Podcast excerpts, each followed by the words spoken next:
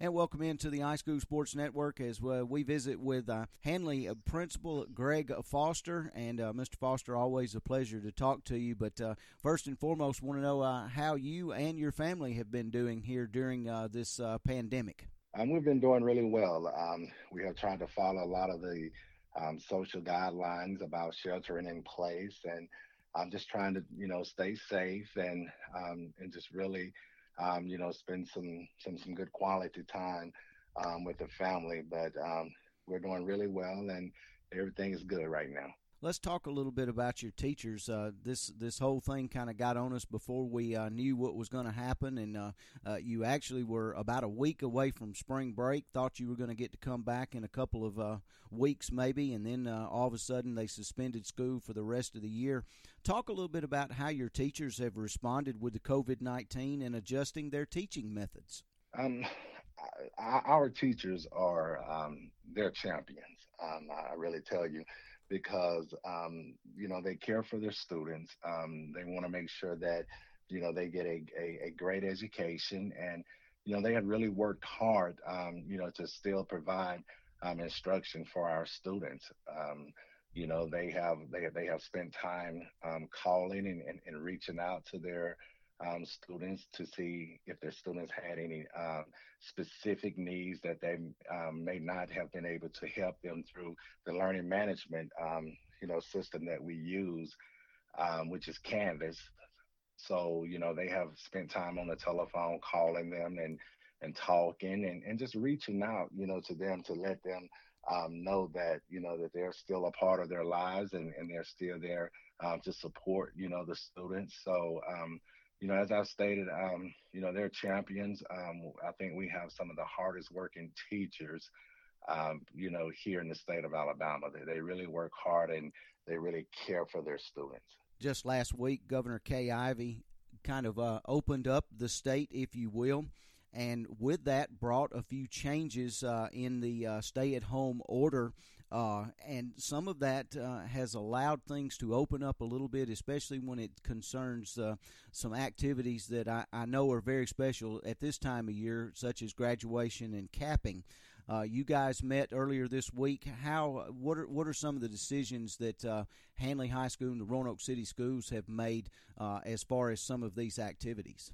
Okay, well. Um we um, are definitely um, going to still do the capping ceremony um, um virtually um, because we don't we don't see how you can um, social distance yourself when you bring the amount of people that have to come together inside of the auditorium. We don't see how we can really social social distance you know that amount of people. So we're going to still do that virtually, which were our plans that we had in place previously. Now, as far as um, with our, um, you know, with our graduation, we're going to do that um, now. We're going to try and social distance um, there at the graduation. We're going to do that on the original date that it was planned, which was um, May the 21st, um, which is a Thursday. it would be at Wright Field at 7:30 p.m.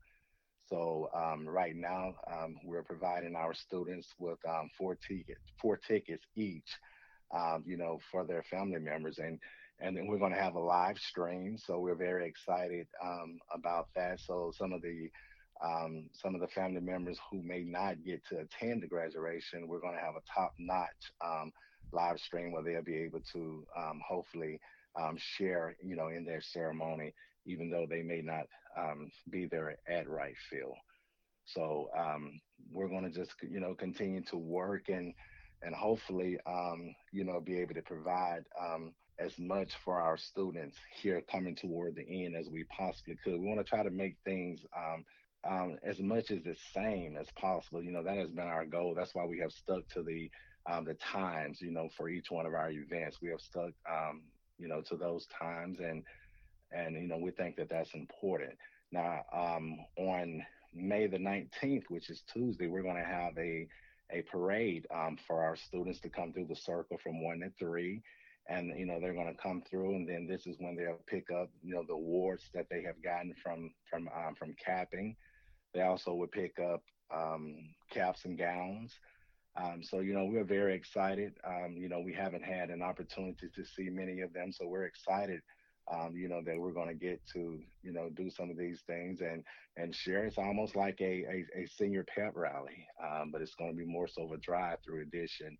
And um, our students, our seniors, every year they they love um, the senior pep rally, so we're going to do that for them, and um, so we're excited about that. And so we're just going to continue to try to do um, the very best that we can um, to end this in a great way for our seniors. Let's move a little bit forward we've seen a couple of dates from the uh, Alabama High School Athletic Association, also from the uh, State Board of Education, talking about possibility of maybe summer school or some of the activities for conditioning for fall sports. Uh, is there any update that you can uh, give us on that? I know one date was June 5th and the other was June the 8th. Is there anything out there that you could uh, provide an update with that? Well, um, you know, the last day that um, you know that I received um, from the Alabama High School Athletic Association was um, June eighth. Um, that you know that um, coaches will begin to work, you know, with students in you know in groups of ten. so that's really one coach and and really nine players, from my understanding. So you know they'll be able to you know to to work out, lift weights train and um, do some running and just basically, um, you know, conditioning because um, it's important, you know, that you, you get those things in before you, you actually start a football season. Um, you know, so I think after that point and, you know, they continue to look at and, and receive information from the health officials that they're going to continue to update and hopefully, you know, it will go from 10 maybe to 20 and, and then at some point hopefully you can get the whole team together. But um, right now, we're just excited that we're getting the opportunity to at least um, be able to, you know, to work with them in groups, even though you know the groups are small. So um, that's the last information that I that I received. Will that be kind of the same for any summer school uh, education wise as well? Yes, for um, you know, for summer school, once again, you know, we're talking about in, in groups of ten.